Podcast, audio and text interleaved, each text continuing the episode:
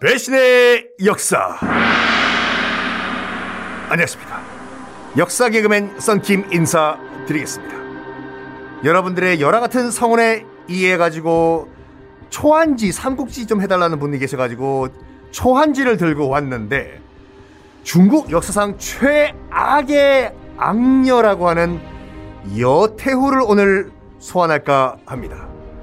초한지 여러분 아시다시피 초한지 끝났을 때는 딱 마지막 장면에 해하 전투에서 항우가 자기 어, 이그뭐 첩인 우희를 죽이고 우희야 장렬하게 항우가 죽고 유방이 승리하고 한나라가 천하를 통일하면서 끝나는 게 원래 초한지의 마지막 엔딩인데 진짜 지저분한 건 그 뒤 애프터거든요. 유방이 천하를 통일한 다음에 이제 한나라가 건국된 후 이제 비실비실하던 유방 뒤에 마쿠 권력을 쥐고 있던 여태후 그러니까 유방의 정실 부인이죠. 정실 부인인 여태후가 권력을 쥐락펴락하는데 문제는 유방의 둘째 부인 첩이죠. 척부인이라는 사람이 있었습니다. 이 척부인 당연히 뭐 첩이라도 첩이니까 자식이 있었겠죠. 유여이라는 아들이 있었는데 유방이 이 유여이를 너무너무 예뻐한 거죠. 그래가지고 이 정실 부인인 여태우 사이에 난 아들인 유영 당시 이제 정식 황태자를 얘를 제껴버리고 자기 첩 밑에서 태어난 유여이를 황태자에 앉힐까 하다가 이 여태우의 공작에 결국엔 실패를 해요.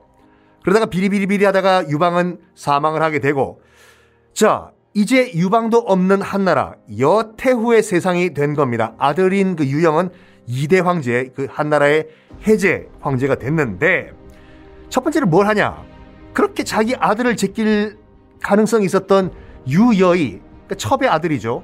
얘를 일단 독사시켜 버려. 독사시켜 버리고 두 번째는 당연히 저기의 정적인 척부인을 죽이는데 어 이게 그 사마천의 사기에 여태후 본기에 실린 내용 그대로거든요. 중국 역사상 가장 고통스럽게 사람을 죽여요. 척부인. 인간 돼지로 만들어 죽였다라고 정사에는 나와 있는데 일단 유황을 귀에 부어가지고 귀머거리 만들어버리고 혀를 잘라버리고 어, 눈알을 파버리고 이거 제가 지어낸 말이 아니라 사마천 사기에 있는 그대로 고, 내용 그대로예요. 그리고 팔다리를 잘라버린 다음에 보통 팔다리 자르면 사람이 쇼크사를 죽거든요. 조금씩 조금씩 잘라가지고 숯 발라서 치료해주고 치료해주고 또 자르고 이런 식으로 사람이 말도 못하고 듣지도 못하고 보지도 못하고 기어다니지도 못하는 인간 돼지로 만든 다음에 돼지 우리에 던져버려요. 그리고 사람들한테 구경시키죠. 봐라! 인간 돼지다! 그거를 거기서 그 끝마치는 게 아니라 자기의 아들인 제2대 황제 해제를 데려와가지고 황제폐야 자기 아들 보고. 이게 뭔지 아냐고. 뭡니까? 어마마마. 이게 나를 괴롭혔던 척부인이야. 인간 돼지를 본그 황제는 미쳐버려요.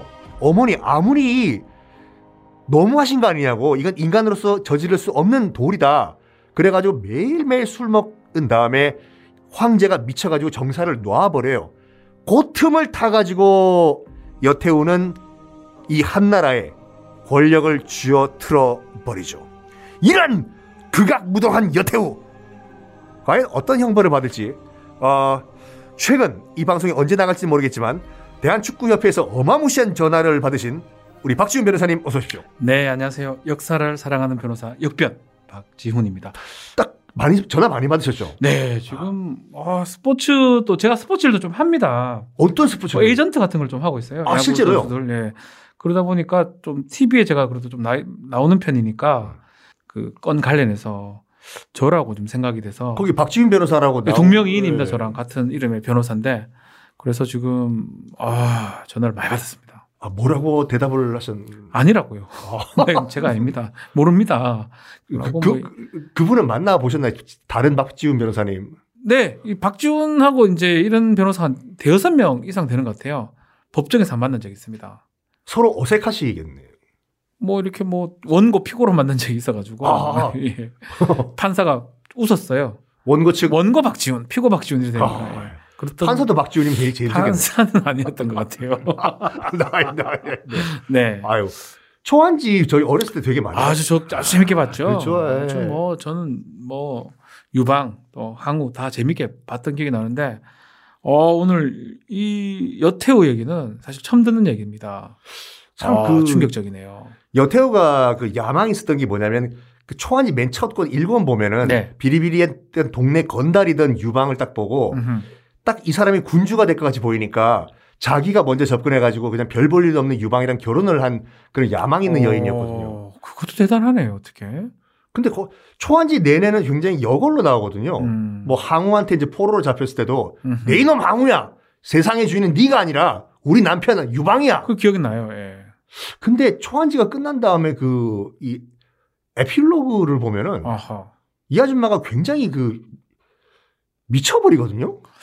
야, 근데 뭐 사실은 뭐 권력욕이 뭐 있을 수 있죠. 남편하고 같이 뭐 통일을 하기 위해서, 네. 이기기 위해서 뭐 그럴 수 있는데 사람에 대한 어떤 그런 잔혹한 어떤 행동은 글쎄요, 이거는 상, 가히 상상하기 어렵네요, 사실은. 근데 그 모든 게 다 어떻게 보면 이게 그냥 여인 대 여인으로 이제 네. 질투인데요. 사람이 사람을 질투하는 건 죄가 안 되죠. 마음상으로는요. 그렇죠. 질투하는 건 어쩌면 이 양심, 그 사람 생각에 있는 거잖아요. 그 만약에 그런 마음이잖아요. 질투를 해가지고 어떤 물리적 위해를 가한다든지 그거는 이제 그 객관적 모습만 봅니다. 그 행동 자체 자체 그 행동이 만약에 질투를 해서 침을 뱉었다. 폭행죄. 침을 뱉는데 왜 폭행인가요? 그게 유형력 행사로 봅니다. 어. 침을 뱉거나 뭐 아니면 때렸다. 네. 상해를 입혔다. 상해죄. 욕을 했다. 모욕죄. 어, 길거리에서 그럼 누가 네. 너 기분 나쁘다 해서 퇴 침을 뱉으면 네. 그큰그 왕건이가 안 맞더라도 그렇죠. 파편만 맞아도 고소가 가능한가요? 그 왕건 이제 만약에 그 사람이 이제 의도를 했다. 네. 누가 맞아도 상관없다. 이 가래. 그렇게 뭐 생각하고 했다 그러면 폭행죄 가능합니다. 충분히 가능합니다. 오. 보통 그 침만 뱉어도 이게 벌금형까지 올라가나요? 뭐그 정도까지는 아닌데 네. 만약에 뭐 위해를 가하기 위해서 했다고 하면 그게 좀 또 전과가 있다 그러면 좀 처벌 받는 경우도 있겠죠. 아. 네. 근데 그 여태우 같은 경우에는 가장 첫 번째 했던 그 어마무시한 행동이 뭐냐면 첫 부인의 아들 아, 그 유여인 참. 자기 의붓아들이죠. 예. 예. 의붓아들을 일단 먼저 그 유방이 죽은 다음에 네. 얘를 먼저 죽여야 되겠다 싶어가지고 그 수도인 장안으로 네. 그 불러요. 얘들 그렇죠. 얘야 와라. 음. 근데 솔직히 유여의도 눈치가 있죠. 가면 자기 죽는다는 거. 근데 하도 오라고 했는데 안 가면 그렇기 때문에 가긴 가는데 음. 자기 의붓 형인 그 당시 이제 이대 황제의 해제가 딱 눈치를 봐가지고 얘 분명히 죽을 거라고 예. 불쌍해서 항상 잘 때도 같이 자고 밥 먹을 때도 같이 자고 보호를 해주거든요.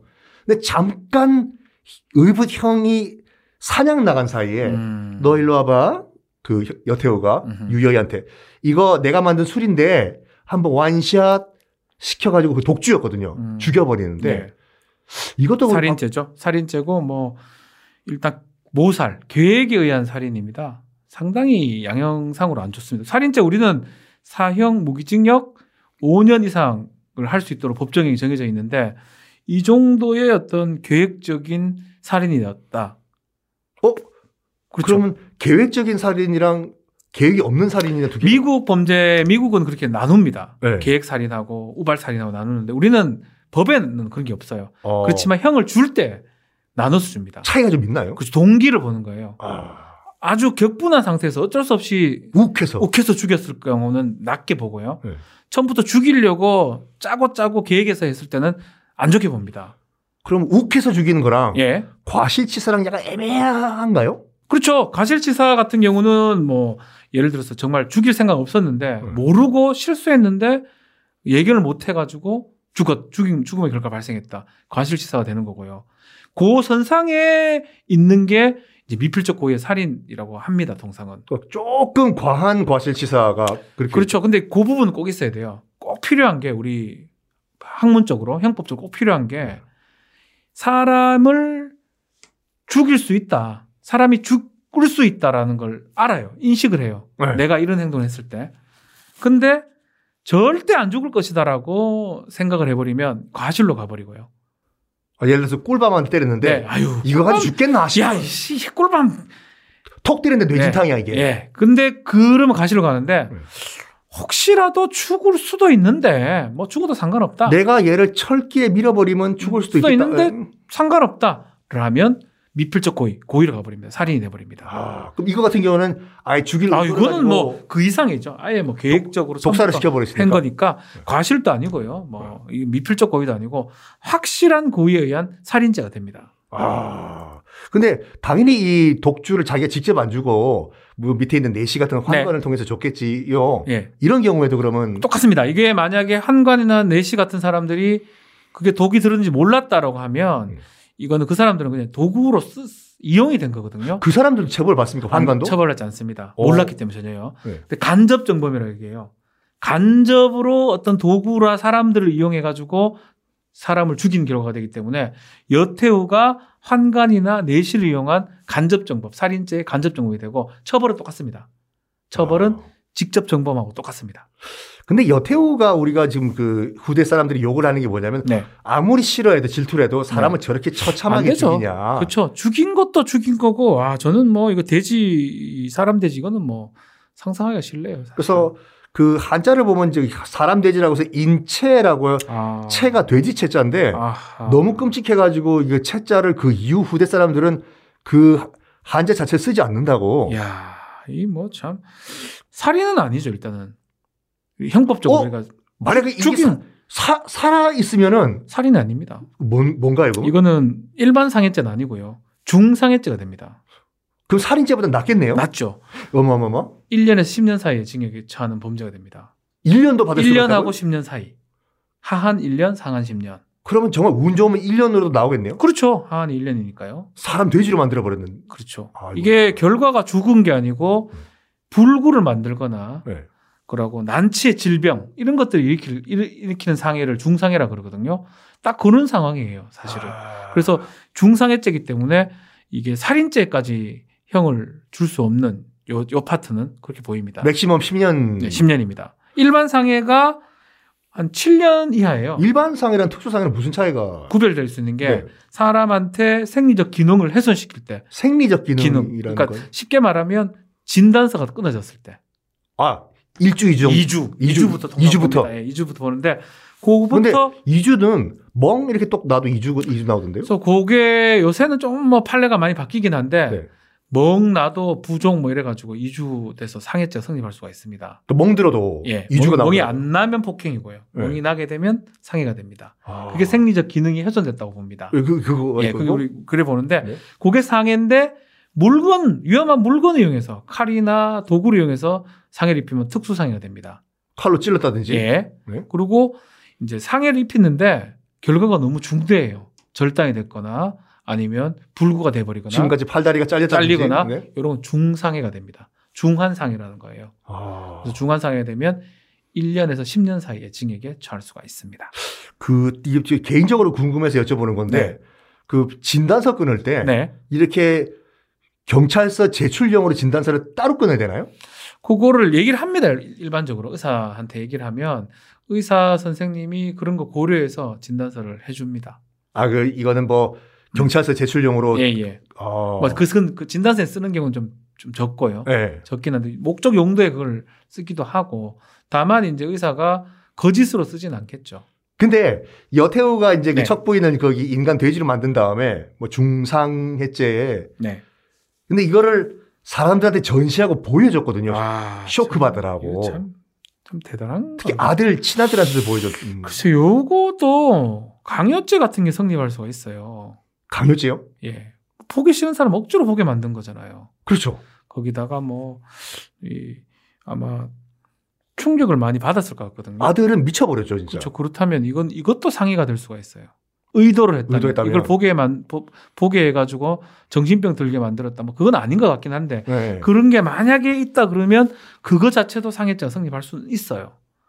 근데 지금 같은 경우에는 이제 보여주고 다 전시하고 다 하다가 결국은 이게 그 척부인이 죽었거든요. 네, 그럼 아까 상해죄 플러스 살인죄가 저는 그렇게 거죠? 봅니다. 예. 어. 중상해죄 플러스 상해 살인죄까지. 그건 이렇게 인간 돼지를 만들든 무슨 뭐 툭 쳐가지고 팔다리가 부러지든 네. 일단 결과적으로는 비슷비슷하네요. 그렇죠, 비슷비슷합니다. 예. 아유. 근데 일반적으로 그, 그 정사는 아니라 야사를 전공하시는 분들은 음. 여태우가 이렇게 아들한테 이 인간 돼지를 보여준 게 넌 미쳐라. 굉장히 심성이 착한 아들이었거든요. 보고 미쳐라. 넌 친아들이지만 넌 아웃시키고 이 나라는 내가 꿀꺽하겠다.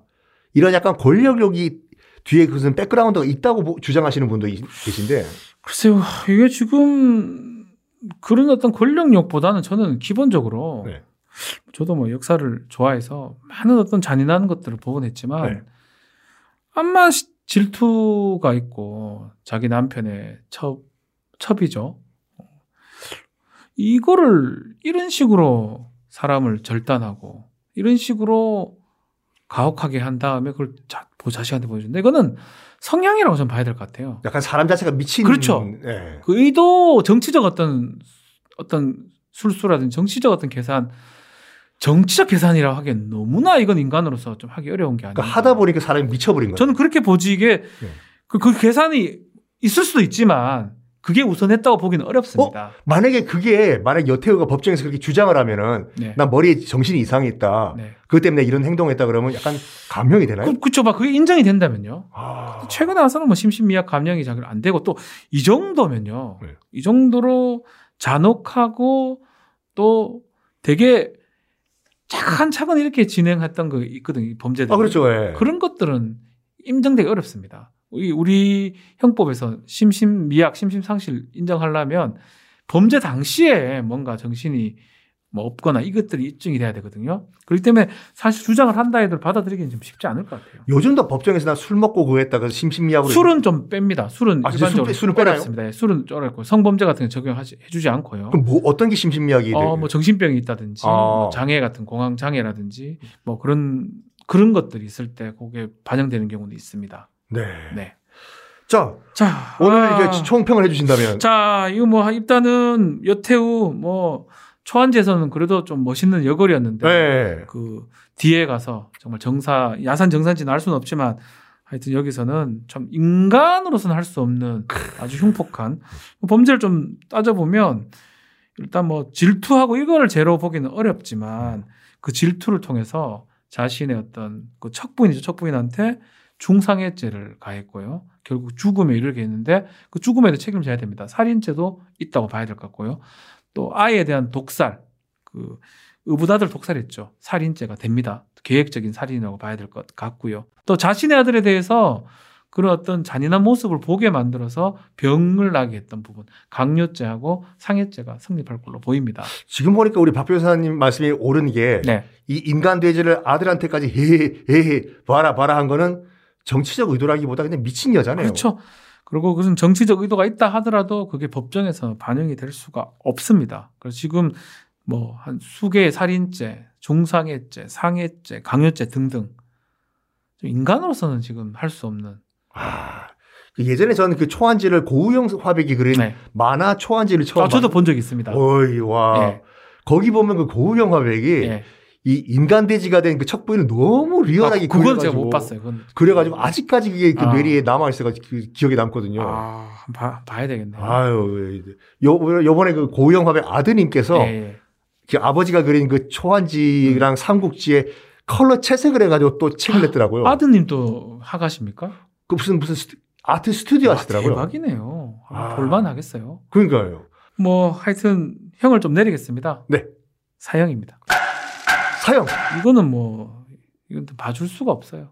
아, 결정적인 그, 그 이유는 이건 사실은 인명 극단적인 경시라고 저는 생각이 됩니다. 아, 딴 거도 뭐 문제지만 독살도 뭐 상당히 나쁘고 계획적 살인이지만 특히 그 인간 돼지를 만들었던 부분. 네. 아 이거는 뭐 이거는 상상할 수 없- 없습니다. 이건 아. 인간으로서 해서는 안 되는 일이고 사형 뭐 줄 수 있는 최대형을 줘야 된다.